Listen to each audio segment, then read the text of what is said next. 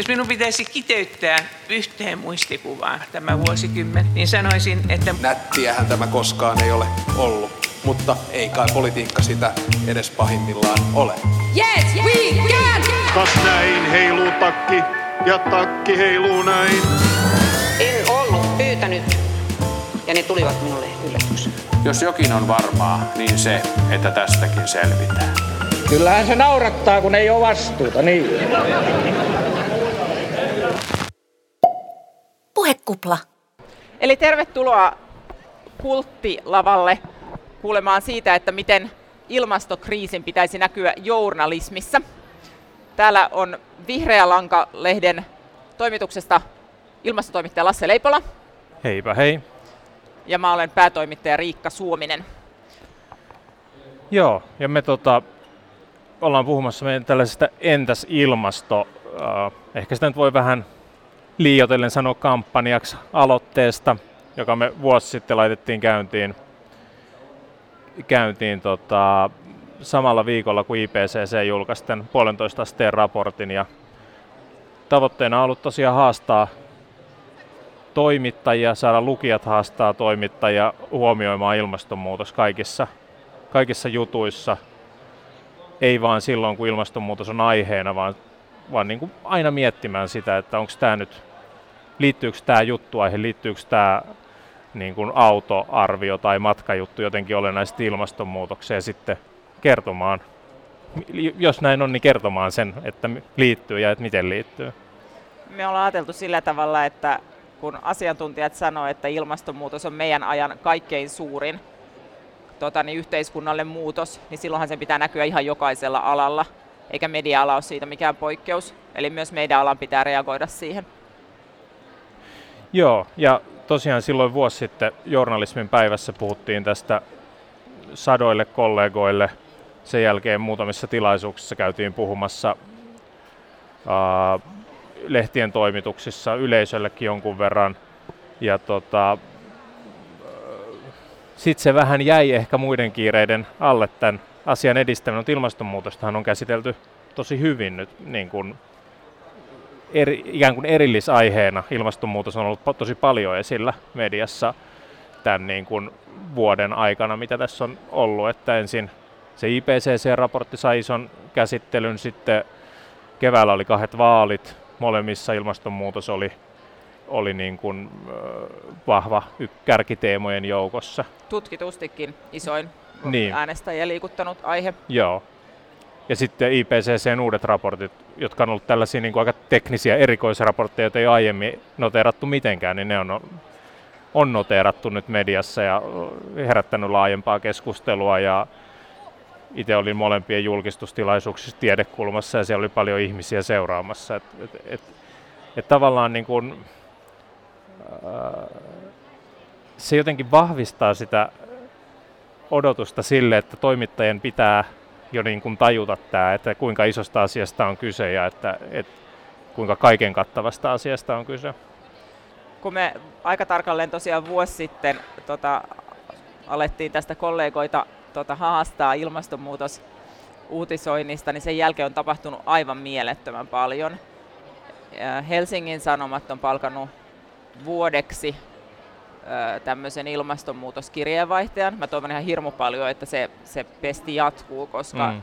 hän on tehnyt, Pia Elonen on tehnyt hyvää työtä ja ilmastonmuutos ei lopu mihinkään tämän vuoden jälkeen. Ja, ja Helsingin Sanomilla on semmoinen asema tietenkin suomalaisessa mediakentässä, että se vaikuttaa. Mutta kollegat myös tosi monissa muissa lehdissä se näkyy koiramme lehteä myöten on puhuttu ilmastonmuutoksesta. Apteekkarilehdessä on ollut siitä juttu. Apulehti on tehnyt eh, tämmöisen erillisen ilmasto yhden lehtinumeron ja alkanut käyttää sanaa ilmastokriisi ilmastonmuutoksen sijasta. Helsingin Sanomat kysyi eh, eduskuntavaalien alla, kun he haastatteli ehdokkaita niin he kysyi myös, tota niin, että mistä pitää luopua ilmastokriisin vuoksi. Eli tavallaan nämä äänenpainot on muuttuneet. Se on just sitä, mitä me ollaan vaadittu, että tähän pitää suhtautua meidän ajan suurimpana muutoksena ja siinä yhteiskunnallisena kriisinä, joka se on, eikä yhtenä erillisaiheena, joka aina välillä tiedesivuilla mm. hyppää esiin. Ja sitten se taas, kun mennään taloussivulle tai politiikkasivulle tai matkailusivulle, niin sitten se unohtuu. Mm. Että, että tällaista jonkinlaista muutosta kyllä kyllä on ilmassa, mutta äh, mutta sen takia me täällä tänään ollaan, että kaikkihan ei ole vielä valmista ja hyvin. Ja sä tsekkasit viime viikolla yhden yksittäisen päivän, Joo. että miten, miten hyvin tämä ilmastonmuutos on läpässyt mediakenttää ja tulos ei ollut mitenkään kovin rohkaiseva. Joo, mä siis viime perjantaina hain viide, viiden, ei taida olla ehkä viisi suurinta sanomalehteä, mutta viisi suur, viiden suuren sanomalehden perjantain numerot ja sellaisin aika tarkkaan läpi ja, ja näistä viidestä ainoastaan Helsingin Sanomista niin kuin, ö, välittyi jollain tapaa, että jotain on tapahtumassa. Siellä oli kaksi isoa juttua, toinen liittyy Unikafeen tähän naudanliha ilmasto, il, ruoan ilmastovaikutuksiin ja toinen oli rep, reportaasi sitten Kanadan Kanadassa rakenteilla tai suunnitteilla olevaan öljyputkeen liittyen, että niistä se välittyi niin kuin suoraan. Mutta mä halusin tietysti tähän meidän niin kuin entäs ilmastoajatukseen liittyen, niin katsoa tarkemmin sitä, että näkyykö se mitenkään niin kuin muissa jutuissa, että et, et, näkyykö se autosivuilla, näkyykö se ruokasivuilla. Ja siinä se tulos oli aika laiha.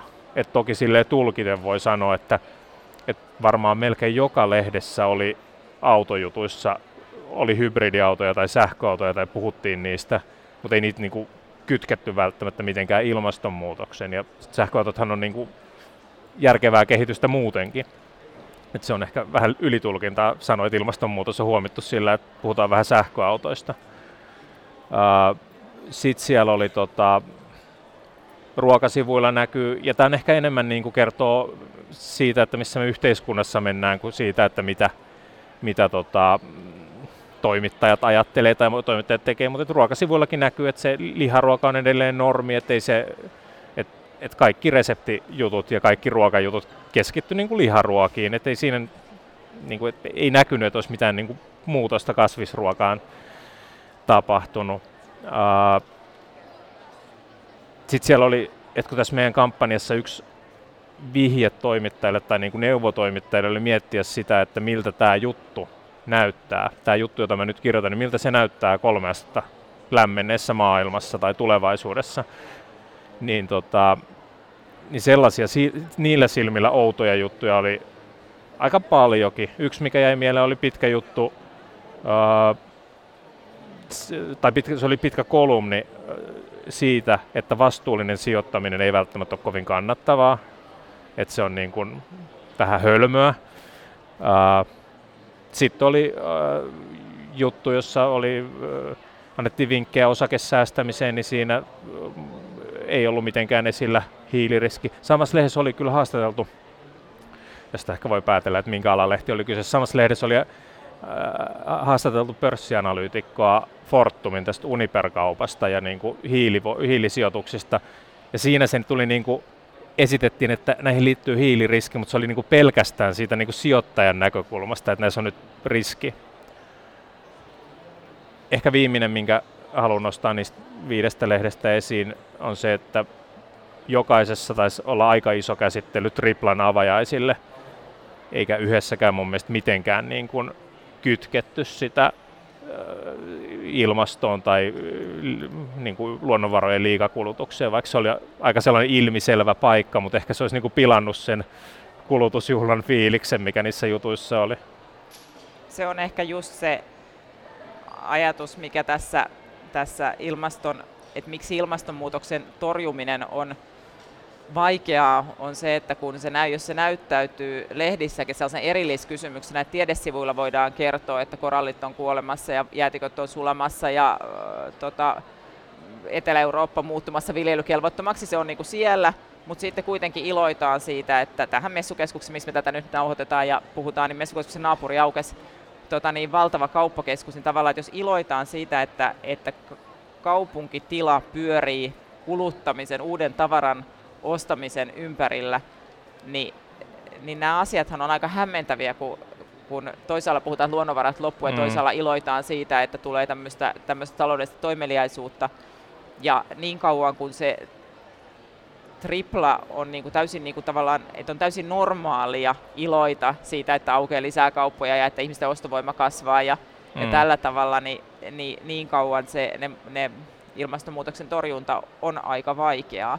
Ja tästä tullaan yhteen sellaiseen äh, mediahavaintoon tältä viime vuodelta. Äh, Sitran Mari Pansari ja Jouni Keronen kirjoitti semmoisen ilmastokirjan kuin Tienhaarassa. Siinä puhutaan myös ilmastojournalismissa. Ja siinä on sellainen hyvä havainto, minkä ehkä, ehkä median lukijana ja katsojana ja kuulijanakin voi tunnistaa, että media suhtautuu tosi myönteisesti ilmastotavoitteisiin. Pääkirjoituksia myöten suhtaudutaan tosi myönteisesti kunnia, erittäin kunnianhimoisiin päästötavoitteisiin, mm. liikenteen päästöjen puolittamiseen, hiilineutraaliustavoitteeseen. Mutta heti kun poliitikot tai virkamiehet esittelee niitä keinoja, niin media menee täyselliseen populistiseen paniikkiin ja huutaa, että kielletään autot ja tämä on täysin epärealistista ja, ja, ja mennään etsimään se joku peräkammarin ihminen, joka ei mitään muuta syö kuin lihaa ja kysytään siltä, että miltä kuulostaa, että mm. ruoan mm. päästöihin nyt tällä tavalla julkisessa mm. ruokailussa puututaan. Ja tämä ristiriita on aika hämmentävä myös, että tavallaan että media on niin kuin jotenkin vaikka just pääkirjoituksessa sitoutunut siihen, että näitä toimia tehdään, mutta kaikki ne toimet sitten kun niitä aletaan tehdä, niin törmää tämmöiseen vastarintaan. Ja se ei musta, musta se vastarinta, jota mediassa näissä tämmöisissä vähän klikkiotsikoissa ja muissa esitetään, niin se ei, se ei edes heijastele niin kuin suomalaisten sitten tutkimuksissa sanomia kantoja. Että, että kun tutkimuksissa kuitenkin ihmiset sanoo, että valtaosa ihmistä on valmiita, valmiita niin kuin, tota, omassa elämässä ja yhteiskunnassa kunnianhimoisiin ilmastonmuutoksen hillintään. Mm. Joo, ja sitten kyllä niissä niinku, tavallaan niitä reak- reaktioita myös niinku kalastellaan ja sellaista mm, niinku pahastumista haetaan, että et, et medialla on tapana kärjistää. Mun se näkyy hyvin siinä Unicafe-jutussa, että et, et mun mielestä monessakaan jutussa ei yritetty avata sitä, että kyse ei ole nyt siitä, että niinku Unicafeen opiskelijaruokaloissa korvataan naudanlihaa vegaanisella ruoalla, vaan siitä, että naudanliha vaihtuu kotimaiseen possuun tai broileriin mutta mut se ei ole kovin niinku sellainen tunteita herättävä teko, niin siksi, siksi se niinku piti esittää sillä tavalla, että, että nyt lihansyönti loppuu näissä opiskelijaravintoloissa, vaikka siitä ei ollut millään tapaa kyseessä. Sitten mit, mitä, mitä toimittajia, nyt me tässä valitetaan, mitä ei pidä, te- mitä ei pidä tehdä, mutta, mutta ajatus on tavallaan se, että miltä se näyttäisi, millaista se journalismi olisi sitten siinä, siinä tota, maailmassa, missä ilmastokriisi otetaan ihan tosissaan. Ensinnäkin, miksi tätä pitää tehdä, on, on mun mielestä tärkeää sen takia, että et, et journalismit pal- me palvellaan toimittajat ää, meidän yleisöjä. Me kerrotaan heille, pyrimme totuuteen, kerromme miten asiat ovat ja yritämme auttaa ymmärtämään sitä, mitä tapahtuu me ei voida tehdä sitä työtä, me ei tehdä sitä työtä hyvin, jos me ei huomioida ilmastonmuutosta, koska ilmastonmuutos tapahtuu mitä suurimmassa määrin. Ihmiset on sen tavallaan sen edessä varmaan myös aika hämmentyneitä, ehkä huolestuneita, ehkä peloissaan, niin silloin se, mitä me voidaan tehdä, on, on selittää, että, että mitä tapahtuu ja miten tähän voi suhtautua ja miten, miten vaikka yksi poliittinen aate ja toinen poliittinen aate tämän näkee ja mitkä on ne asiantuntijoiden suosittelemat toimet ja mikä on uusin tutkimustulos ja joku muu. Ja osin tätä tavallaan tehdäänkin just hyvin, esimerkiksi niiden tutkimustulosten esittelyn mm. osalta mm. sä sanoit, että IPCC-raportit, jotka vaikka aika teknistä tutkimustietoa, niin ne saa nyt sen mm. näkyvyyden. Mutta sitten, mut sitten mut kun me ei, mut kun niin monessa lehtiutussa esitetään, että tätä asiaa ei ole, yhä edelleen voidaan haastatella päättäjiä, yritysjohtajia, poliitikkoja kysymättä heiltä yhtään kysymystä siitä, että miten sinun yrityksesi, miten sinun johtamasi poliittinen liike, miten sinun tämä tota, niin, toimikunta, jota johdat, mm. miten sinun johtamasi AY-liike suhtautuu kaikkein suurimpaan yhteiskunnalliseen muutokseen. Tavallaan niin kauan me ei palvella niitä, niitä lukijoita. Esimerkiksi taloussivulta toivoisin tosi paljon ihan jo sijoittajien palvelemisen vuoksi sitä, että kysyttäisiin isoilta yrityksiltä, ja yritysjohtajilta, että Suomi on nyt päättänyt olla hiilineutraali vuonna 2035. Miten teidän ö, bisnesmalli muuttuu siihen mm-hmm. mennessä? Miten te aiotte hyödyntää tätä tilaisuutta, miten teidän on pakko muuttua, mikä tästä tulee teille maksamaan. Ja sellaisia hyviä benchmarkkeja, sellaisia hyviä benchmarkkeja on ruotsalainen kauppalehti eli Dagens Industri. Siellä on nyt alettu julkistaa 127 pörs, ruotsalaisen pörssiyrityksen hiilidioksidipäästöt. He seuraa sitä neljä kertaa vuodessa, eli tämmöisellä kvartaalitasolla, ja julkistaa semmoisessa taulukossa tiedä minkä näköisiä mm. on ne taloussivujen taulukot, sellainen, missä on firman nimi, on hirveän monta pientä lukua mm. sen perässä, niin vähän tavallaan samalla tyylillä. Siinä lukee hiilidioksidipäästöjen summa. Ja, ja nehän on tietenkin kauhean eri suuruisia summia, kun toinen valmistaa terästä ja toinen sitten tekee jotain niin kuin johdon konsultointia, niin. niin ne on tietenkin ihan niin kuin eri lukuja, Mut, mutta sehän osoittaa sen haasteen. Jos me ollaan menossa hiili, tota niin, neutraaliin maailmaan, niin toisilla firmoilla se haaste on tosi paljon suurempi. Mm. Ja tämä ja tää on musta niinku, tällä tasolla sen pitäisi olla. Ja tällaista toivoisi tosi paljon, että Suomeenkin talouslehdistö seuraisi, ottaisi mm, tästä mm. mallia. Tehdään näkyväksi. Ilmastokriisi näkyy sään ääriilmiöinä, se näkyy helleaaltoina, se näkyy kuivuutena, maanviljelijöille, se näkyy sellaisissa asioissa, mutta ei se vielä näy meidän niin kuin jokapäiväisessä arjessa, niin sitten toimittajan tehtävä on tehdä sitä näkyväksi. Samalla tavalla kuin me teemme näkyväksi vaikka veropolitiikkaa tai valtion velkaa tai, tai jotain sellaisia muita asioita, jotka on abstrakteja mm. asioita, niin se pitää tehdä näkyväksi. Niin siksi minusta tämä talouslehden Dagens Industrin aloite on ihan hirveän hyvä. Muita vähän vastaavia aloitteita on se, että Guardian ja ruotsalainen talo, tota, iltapäivälehti Espresso on laittanut sääennuste sivullensa ilman hiilidioksidipitoisuuden. Mm. Eli se on samanlainen myös sellainen tapa tehdä näkyväksi jotakin, joka ei ole meidän aisteilla mm, havaittavissa, mm. mutta kuitenkin erittäin tärkeä tieto. Sitten samanlaista hyvää näkyväksi tekemistä on, on kielen kautta. Yhä enemmän tota niin, edelläkävijämediat puhuvat siitä, että se ei ole ilmastonmuutos, vaan ilmastokriisi tai ilmastokatastrofi. Ei puhuta ilmaston lämpenemisestä, vaan ilmaston kuumenemisesta. Hmm. Ää, ei puhuta tota niin, niin kuin denialisteista, vaan ilmastonmuutoksen kielteistä. Et, et yritetään niin kuin mahdollisimman konkreettisesti puhua tästä, ja osana tätä konkreettia mietitään myös kuvajournalismia, se on sellainen asia, mikä minusta on ollut ihan hirveän valitettava. Tämä kesä nyt ei ollut niin kauhean kuin niin kuin tavallaan, että tänä, et, mutta että oli tänä kesänä niitä ennätyslämpötiloja, niitä yksittäisiä mm. päiviä ja muuta.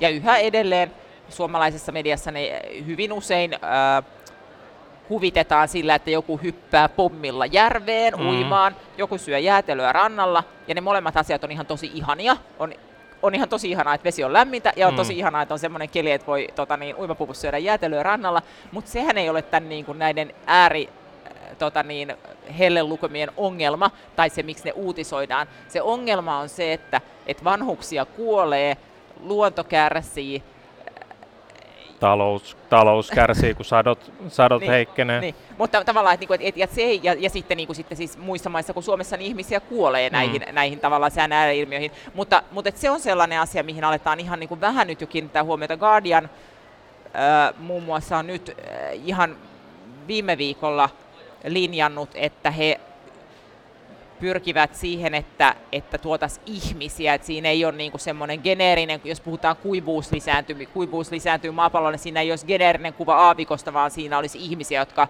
yrittävät mm. jostain kuivuneesta lammesta ottaa vettä, tai, tai siinä olisi vanhuksia sitten niin kuin, niin kuin huohottamassa niin kuin tämmöisessä niin kuin siis, niin kuin länsimaisessa vanhainkodissa, tavallaan, että se tuotaisiin niin kuin ihmisten kautta ja mahdollisimman lähelle meidän arkea. Ja mä, mä niin kuin, me, me ollaan Vihreän langan toimituksessa puhuttu tuhat miljoonaa kertaa siitä, kun on joku juttu, että uusiutuva energian määrä kasvaa tai, tai uusi ilmastoraportteista on silleen, no pistetäänkö siihen taas se tuulimyllyn kuva, semmoinen tuulimylly, joka tuommoisessa auringonlaskussa pyörii preerialla ja ne on niin kuin, ne on niin hirveän etäännyttävä ollut tähän mm. saakka se ilmastonmuutoskuvasto, että et se on sellainen asia, mitä, mitä, mitä tosi paljon musta meidän alan pitää kehittää ja, ja siihen mä tiedän, Suomessa on yksi sellainen hanke, ainakin, jossa mietitään. Siinä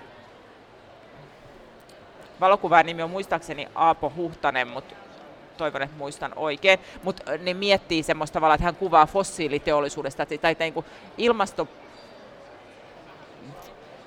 ilmastopäästöjä paljon aiheuttavaa toimintaa ja näyttää tavallaan sitten niin kuin ilmasto, ilmastonmuutosta kuvittaa sillä tavalla sen sijaan, että on joku jääkarhu tai, mm. tai tota niin, tuommoinen tuulimylly tai tuulivoimala.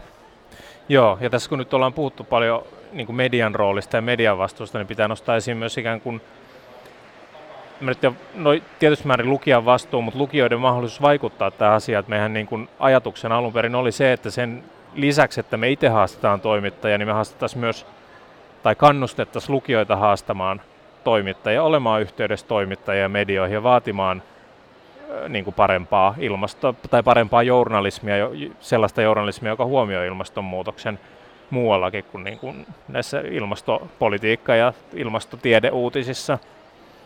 Ja, ja se on minusta tosi tärkeää, että et kuitenkin niin kuin suurin osa toimittajista tietää tekevänsä sitä työtä lukijoille. Ja siksi se lukijapalaute, mitä toimittajat saa yllättävän vähän, varsinkin saa niin asia, asiallista rakentavaa palautetta, niin se on niin kuin tosi tärkeää ja että se kannattaa laittaa korvan taakse, että yksikin sähköposti voi oikeasti vaikuttaa siihen, miten se, sen vastaanottava toimittaja jatkossa kirjoittaa. Se palaute on sillä tavallakin tärkeää, että ilmastonmuutoksen kieltäjät on ihan hirveän aktiivisia antamaan palautetta. Ja se, että he vaikka lähettää vihreän langan toimituksen palautetta, että ilmastonmuutos on roskaa ja, ja menkää himaan, niin se ei tavallaan vaikuta meihin, mutta se vaikuttaa kyllä iso, isompiin medioihin, esimerkiksi vaikka julkisen, siis yleisradion tavallaan julkisen palvelun medioihin. Että jos on niin, että Yleisradio saa ainoastaan palautetta denialisteilta, eikä suinkaan niiltä suuremmalta joukolta ihmisiä, jotka on tyytyväisiä siihen, että Yleisradio tekee hienoa ilmastojournalismia, niin siellähän on pakko siellä toimituksessa miettiä, mitä me tehdään. Eli mä toivoisin tosi paljon, että ihmiset, jotka, jotka suhtautuu ilmastonmuutokseen vakavasti ja jotka arvostaa sitä, niitä hienoja juttuja, mitä kuitenkin koko ajan Suomessa tehdään, niin myös muistaisivat kiittää siitä julkisesti ja lähettää toimituksista palautetta, koska se vaikuttaa tasan tarkkaan siihen, että mitä, mitä jatkossa tehdään. Ja jotenkin ja sit yksi, yksi asia, mikä on aika hankala ja onneton ja mitä, mitä tämän Entäs ilmastokampanjan puitteissa tuskin saadaan ratkaistua, on se, että, että lehtien kommentti kommenttiketjut ja Facebookin kommenttiketjut täyttyy sillä ilmastonmuutoksen kieltäjien niin kuin roskalla ja valheilla ja jaarittelulla, ja se näyttäytyy siltä, kuin se olisi vallitseva mielipide, vaikka tutkitusti ihmiset suhtautuvat ilmastonmuutokseen pääosin vakavasti. Mm, ja se on ehkä sit se myös journalismin tärkeä ominaisuus pitää se niin kuin keskustelu, vaikka et, et se on eri asia, mitä siellä niin kuin keskustelupalstoilla tai Facebookissa huudetaan, mutta että et media kuitenkin niin kuin asettaa sen yhteiskunnallisen keskustelun huomattavasti tehokkaammin, koska se somekeskustelu on kuitenkin aina tiettyjen kuplien sisällä, että se ei välttämättä leviä niin. Tota, pitää vielä sanoa tähän, että, tai kertoa, kun tällä viikolla sain hyvän niin kuin, muistutuksen siitä, että miksi tämä niin kuin, tällainen, miten se nyt sanoisi, pienet tällaiset niin kuin, teot keskustelussa, pienet niin kuin, toimittajien pienet valinnat ja niin kuin sellainen vähittäinen muutos on niin tärkeää. Mä olin, tai haastattelin ruotsalaista meppiä, joka on taustaltaan ilmastotutkija ja vuosi sitten lähtenyt politiikkaan ja valittiin heti Euroopan parlamenttiin kuin per, per Holmgren. Ja puhuttiin siis yleisesti EUn ilmastopolitiikasta ja hän vaan sanoi, että hän haluaa tuoda tiedettä ja tiede sanoo, että jos halutaan niin kuin hyvällä todennäköisyydellä rajoittaa ilmaston lämpeneminen puolentoista asteeseen, niin meidän pitäisi vähentää päästöjä 100 prosenttia tänä vuonna, eikä niin kuin komissio puhu, että korkeintaan 55 prosenttia kymmenen vuoden päästä. Ja, ja, tota, ja hän sanoi, että ei, ei, et ei näytä siltä, että se puolentoista asteeseen rajoittaminen on mitenkään mahdollista, että kahteen asteeseen voidaan ehkä päästä. Ja sitten puhuttiin muuten näistä asioista, mutta mä lopuksi vaan kysyin, että onko hän optimisti sen suhteen, että tästä niinku voidaan selvitä, että kun, kun niinku se tieteen ja politiikan välinen kuilu on, on niin kuin EUn kaltaisessakin maassa niin suuri, tai EUn kaltaisella talousalueella niin suuri, niin hän sanoi, että, että, että tämä niin kuin nuorten ilmastoliike, joka on nyt oikeastaan niin kuin vuodessa syntynyt ja kasvanut, niin on, on niin kuin tärkeä osa sitä, ja mä koen, niin kuin, että, että tavallaan tämä niin kuin meidän entäs ilmastohomma on samalla tavalla tärkeä osa sellaista niin kuin, ikään kuin sen kriisitietoisuuden vähittäistä kasvua ja Extinction Rebellion on hyvä esimerkki siitä samasta ilmiöstä. Ja tämä Meppi sanoi, että, että se, se niin kuin, että on pari prosenttia, niin se ei vielä niin kuin käännä, käännä niin kuin yhteiskunnan suuntaan, mutta se kriittisen massan ei tarvitse olla niin kuin enemmistö, että se riittää, että, että, että puhutaan muut, kymmenestä tai muutamasta kymmenestä prosentista, ja hän sanoi, että hän on ihan vakuuttunut, että se tullaan saavuttaa 2020-luvulla. Ja sitten sen jälkeen se muutos on paljon nopeampi kuin mitä tällä hetkellä voidaan kuvitella. Jos nyt kuulija miettii, että miten itse voi olla sitä osa sitä muutosta, niin, niin journalismin haastaminen on, on sillä lailla tosi hyvä, että, että, että journalismin tota, niin yleisöllä on oikeus siihen, että toimittajat kysyy yleisön puolesta ne kysymykset päättäjiltä. Kysyy, että miten tämä vaikuttaa päästöihin ja kysyy, että mitä, mitä, teet, mitä teet päättäjän roolissasi ilmastonkriisin hillitsemiseksi. Mm. Meillähän oli se tämä niin neuvo, neuvo toimittajille, että alkaisi ajatella ilmaston vaikutuksia, päästöjä samalla tavalla kuin rahaa, että jokainen toimittaja osaa kysyä, niin kuin kesätoimittajat osaa kysyä paikallislehdessä, kun joku kertoo jostain hankkeesta, niin osaa heti kysyä, että no mitä se maksaa ja kuka sen maksaa. Niin samalla tavalla niin kuin se, että, että miten tämä vaikuttaa ilmastoon ja miten te sen huomioitte ilmaston tässä, niin se on niin kuin aika helppo peruskysymys kelle tahansa toimittajalle esitettäväksi.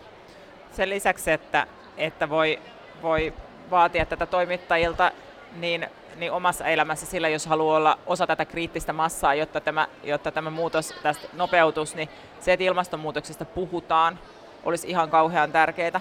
Se, että siitä puhutaan paikoissa, missä siitä puhu, ei tällä hetkellä puhuta lainkaan, on, on kaik, on, olisi kaikkein niin kuin suurin, vaikutukselta kaikkein suurin Eli, eli se, että jos on paikka, missä tuntuu, että nyt tämä on ihan täysin väärä paikka puhua ilmastokriisistä, niin mä kauheasti rohkaisisin, että se on just että kaikkein tärkein paikka puhua siitä. Eli, eli joku tota, taloyhtiön lenkkisauna ja tota, raviporukan pikkujoulut ja, ja netti, deittisivuston profiili tai joku semmoinen paikka, missä sä viimeiseksi odottaisit, joku alkaa tämmöistä tota, niin, mm. yhteiskunnallista asiaa tuoda esiin, niin se on se paikka, missä se, missä se on tärkeää, missä se tekee suuren muutoksen. Joo, ja kyllähän niin kuin media, mediassa korostuu tietyt asiat, niin kuin naudanlihasta puhutaan paljon, lentämistä puhutaan paljon, ja ne on totta kai niin kuin tärkeitä. Mutta kyllä sen huomaa niin kuin ihan omissa arkisissa keskusteluissa sellaisten niin kuin, ei niin sisällä ilmastovaikutuksissa olevien ihmisten kanssa, että et, et on monia aika niin kuin arkisia asioita, joiden ilmastovaikutuksia ihmiset ei ajattele. Ja, ja siksi on niin kuin tärkeää tuoda niitä esiin sille arjessa, että, että ikään kuin se, että kaikki vaikuttaa kaikkeen. Tämä, tota, entäs ilmastokampanja, se, me tosiaan saatiin tälle aika lentävä lähtö siitä, että se oli vähän niin kuin vahinko, että, että me oltiin tungettu itsemme vuosi sitten journalismin päivään ja se sattui olemaan samalla viikolla, kun IPCC-raportti oli esitelty, eli, eli kuulijat oli kauhean vastaanottavaisia sitten tällaiselle, niin kuin toimittajat haluaa kehittyä ja tuota, parantaa työtään ja, ja yleisö kiinnosti ilmastonmuutos ihan valtavasti. valtavasti. Ja on kiinnostunut itse siitä saakka. Tämä on pitkään elänyt. Ehkä itsekin ajattelin silloin, kun se IPCCn puolentoista asteen raportti tuli, että että uutisaiheet vaihtuu tosi nopeasti, että varmasti kevään vaaleihin mennessä niin muut aiheet on jo korvannut tämän. Mutta se on niin kuin ollut, osin se on ollut, minä haluan ajatella, että se on ollut median ansiota, että sitä on pidetty niin paljon esillä. Vaalipaneeleita oli ihan hirveän monta ihan pelkällä ilmastoteemalla, mutta on se siis myös kansalaisten ansiota tavallaan, että, että, hmm. että, että vaaditaan sitä, että, että se pysyy esillä. Ja, ja sitten sellaisia, sellaisia tämän vuoden jonkinlaisia kohokohtia, tai sitten tästä on sillä tavalla voimaantunut, kun, on, kun, kun muistaa aina sen, että tiedeyhteisö kuitenkin sanoo, että tämä on kaikkein tärkein asia, niin sitten sitä uskaltaa toimittajana sitä sitten pitää esillä, niin yksi sellainen voimaantumisen hetki on ollut, me ollaan oltu päätoimittajayhdistys ollut Suomen Pankissa vierailulla ja, ja siellä sitten sai esittää kysymyksiä Suomen Pankin johdolle ja sitten mä kysyin, että kun, kun maailmalla keskuspankit on, on tähän tota niin, ilmastokriisiin reagoinut, niin se mitä Suomen Pankki tästä ajattelee ja, ja näin. Ja sen siitetään tavallaan sen kysymyksen niin kuin vastauksesta riippumatta, niin se kysymys on jo statementti. Ja sen kysymyksen tässä tilanteessa kuuli 40 muuta päätoimittajaa. Ja, ja ennen kuin mä ehdin edes siitä ikinä tehdä mitään juttuja ja muuta, niin maaseudun tulevaisuus nosti sen pääkirjoitukseensa. Hmm. Eli, eli vaan se, että uskaltaa avata suunsa ja puhua siitä, että, että ilmastokriisi ja että mitä, mitä aiotaan tehdä ja että ilmaista sen oman huolen, niin sen kuulee aina jotkut muut ihmiset ja se saa sillä tavalla vähän niin kuin semmoisia renkaita vedessä ja, ja sitten se menee eteenpäin. Eli sillä tavalla mä ajattelen, että toimittajien rooli niin kuin on myös kysyä ääneen ne kysymykset, jotka sitten niin kuin pakottaa ainakin seuraavaan kertaan mennessä, mm. jos sillä kerralla niiltä päättäjiltä ei saa tyydyttäviä vastauksia. Seuraavaan kertaan mennessä ne on valmistautunut siihen, että se on niin kuin taas sitten edistynyt se asia, se on ollut enemmän sitten, sitten esillä näissä kaiken näköisissä organisaatioissa, missä, missä tähän pitää reagoida. Mm. Mä ehkä loppuun nostaa vielä yhden, yhden teeman, kun mitä itse aika usein joutuu pohtimaan, kun kirjoittaa ilmastonmuutoksesta, varsinkin niin kuin vihreän langan kaltaisessa niin kuin, ää, mediassa, jolla on selkeä näkökulma. Me silloin vuosi sitten, kun kollegoille puhuttiin, niin korostettiin sitä, että ei me haluta tehdä toimittajista aktivisteja, että ei tarvi alkaa niin kuin ajamaan jotain tiettyä asiaa, vaan riittää, että sen huomioi. Mitä sä ajattelet siitä, että missä se raja menee, että niin kuin tässä mielessä, että me tästä puhutaan, niin me ollaan ehkä jonkinlaisia aktivisteja, mutta että ollaanko me aktivisteja oltu siinä, mitä me kirjoitetaan vihreän langan sivuilla? No, tämä on minusta ihan hirveän vaikea sanoa. Tämä on minusta sellainen asia, missä, missä tota niin, nykypäivänä minusta ihan jokaisen kansalaisen pitää jotenkin ehkä itse miettiä. Mä ajattelen, että, että jokaisen ihmisen pitää miettiä kaikissa rooleissaan yhteiskunnassa, että millä puolella historiaa haluaa olla – ja sitten se tavallaan, että jos, ja me ollaan, niin me ollaan totuuden puolella, niin siinä on mm. ihan hirveän vaikea olla mitään muuta kuin lievästi aktivismiin kallellaan, koska se asia, mikä, mitä me totuudenmukaisesti kuvaamme, on ilmastokriisi. Ja heti kun mm. käyttää sanaa ilmastokriisi, niin se on, se on aika voimallinen sana. Talouskriisisanalla ei ole sellaista aktivismin tota niin, jotenkin katkua jostain mm. syystä, mutta ilmastokriisisana on ollut aika pitkään sellainen, että se on aika voimallinen, voimallinen sana ja siinä heti väitetään, väitetään jotain että kun nää, jos näistä asioista vaan puhuu ihan sillä niin kuin tiedeyhteisön painoarvolla, niin helposti kallistuu aktivismiin. Mä jotenkin, ja mä itse en vierasta sitä roolia, Mä ymmärrän, että osa kollegoista vierastaa paljon enemmän, mutta sille, että sehän tässä just olisi pointti, että jos kaikki journalismi ottaa sitä vakavasti, niin siitä voisi kirjoittaa hyvin eri äänenpainoilla. Joku voi tota, niin voimalehdessä huutaa naama punaisena, että tehkää nyt perkele jotain, ja joku toinen voi kysyä pörssiyhtiön tiedotustilaisuudessa niin, niin kuin tietä päästövähennyksiin, ja, mm. ja nämä molemmat tavat on tar- tosi tärkeitä, ja se on just se tavalla, että journalismissa ihan kauhean tärkeää on se, että, että määrä on tärkeää, on tärkeää, että on tarpeeksi monia paikkoja kysyä. On tarpeeksi monia eri tyylisiä, tota niin, jolloin, jolloin kaikki yhteiskunnan eri puolet tulee katettua. Mutta en mä tiedä, miten sä itse näet. Onko sä, mihin, mikä journalismi, journalisti, aktivisti akselilla?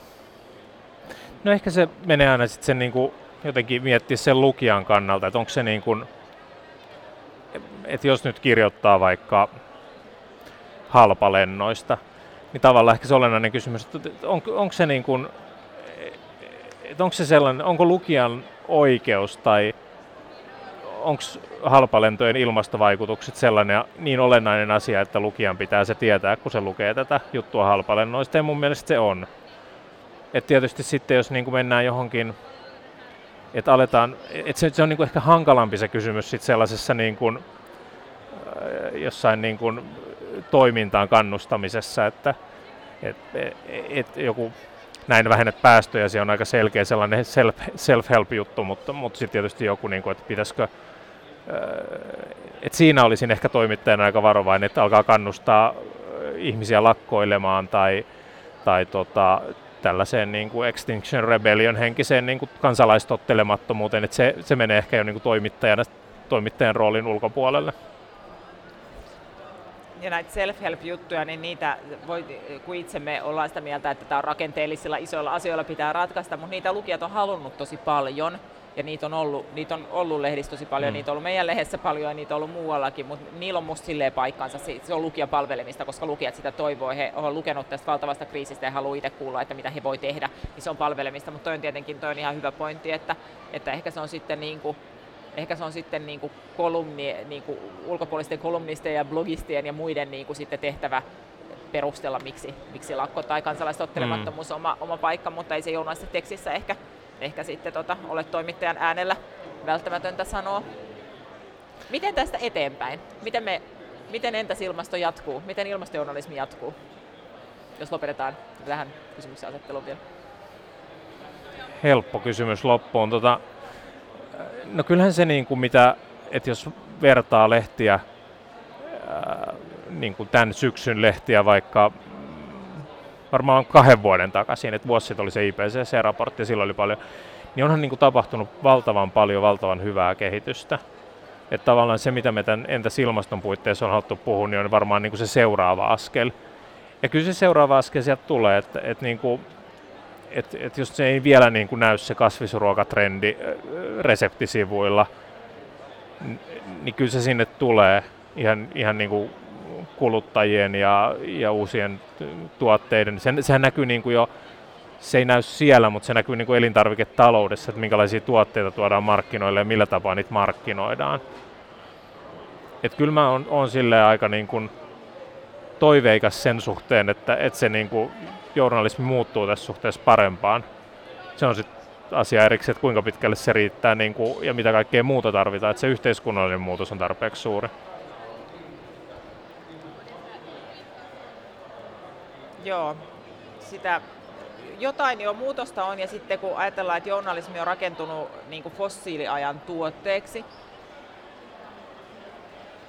meidän, niin kuin meidän yhteiskunnan kaikki rakenteet on muodostunut sellaisena aikana, että fossiilista polttoaineet on ollut halpoja ja niiden polttaminen on ollut, ollut niin kuin moraalisesti ihan ok, niin tässä muutosten, niin kuin, muutos on nyt suuri, jonka edessä ollaan. Ja se tavallaan, että journalismi on fossiilinen tuote, niin sen näkee esimerkiksi vaikka siitä, miten liitteet on matkailuliite, ruokaliite, autoliite, työliite, mm. niin, mutta varsinkin nämä automatkailu, tota niin, ruoka, niin ne on siis ilmoitusten, ne on sellaisia aloja, joilla on paljon ilmoituksia, niin niiden tavalla ympärillä on tehty liite. Niin jos on niin, että elintarvikeala haluaa lähinnä ilmoittaa vegaanisista tuotteista, niin sitten kyllähän se heijastuu sinne ruokaliitteeseen.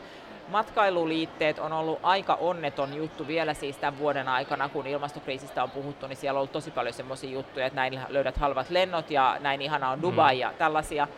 Ruotsissa sekin asia on hitusen muuttunut. Siellä esimerkiksi Dagens Nyheter on tehnyt tämmöisen, matka, tämmöisen lukija, lukijamatkan sar, junasarterina Italiaan. Eli lukijat matkusti yhdessä lehden, lehden kanssa tämmöiselle seuramatkalle Italiaan junalla. Tanskassa Politiiken lehti on linjannut, että, että matkailusivulla on niin kuin lähinnä semmoisia junalla saavutettavia paikkoja. Tietenkin voi sanoa, että Tanskasta on melko paljon helpompi mennä junalla moneen paikkaan kuin Suomesta, mistä lähinnä pääsee sitten itään, itään junalla, mutta, mutta kyllä tällainen, niin sekin on mahdollista tavalla, että journalismin mm. niin kuin sisältö sitä kautta muuttuu se mikä, se, mikä on tällä viikolla, kun me tätä nauhoitetaan ja ollaan tätä kirjamessua puhumassa, niin on tietenkin valitettavaa, että jos ajattelee, että Vihreän lanka on lehti, jonka ihan kaikkia toimintaa läpäisee tietoisuus ilmastokriisistä, ja on ollut näin koko sen historiaa näin, niin Vihreän lanka ollaan lopettamassa. Eli tästä eteenpäin Suomessa on sitten viisi toimittajaa, jotka, jotka miettii kaikki päivät tota niin, asioita ilmastokriisin kannalta vähemmän.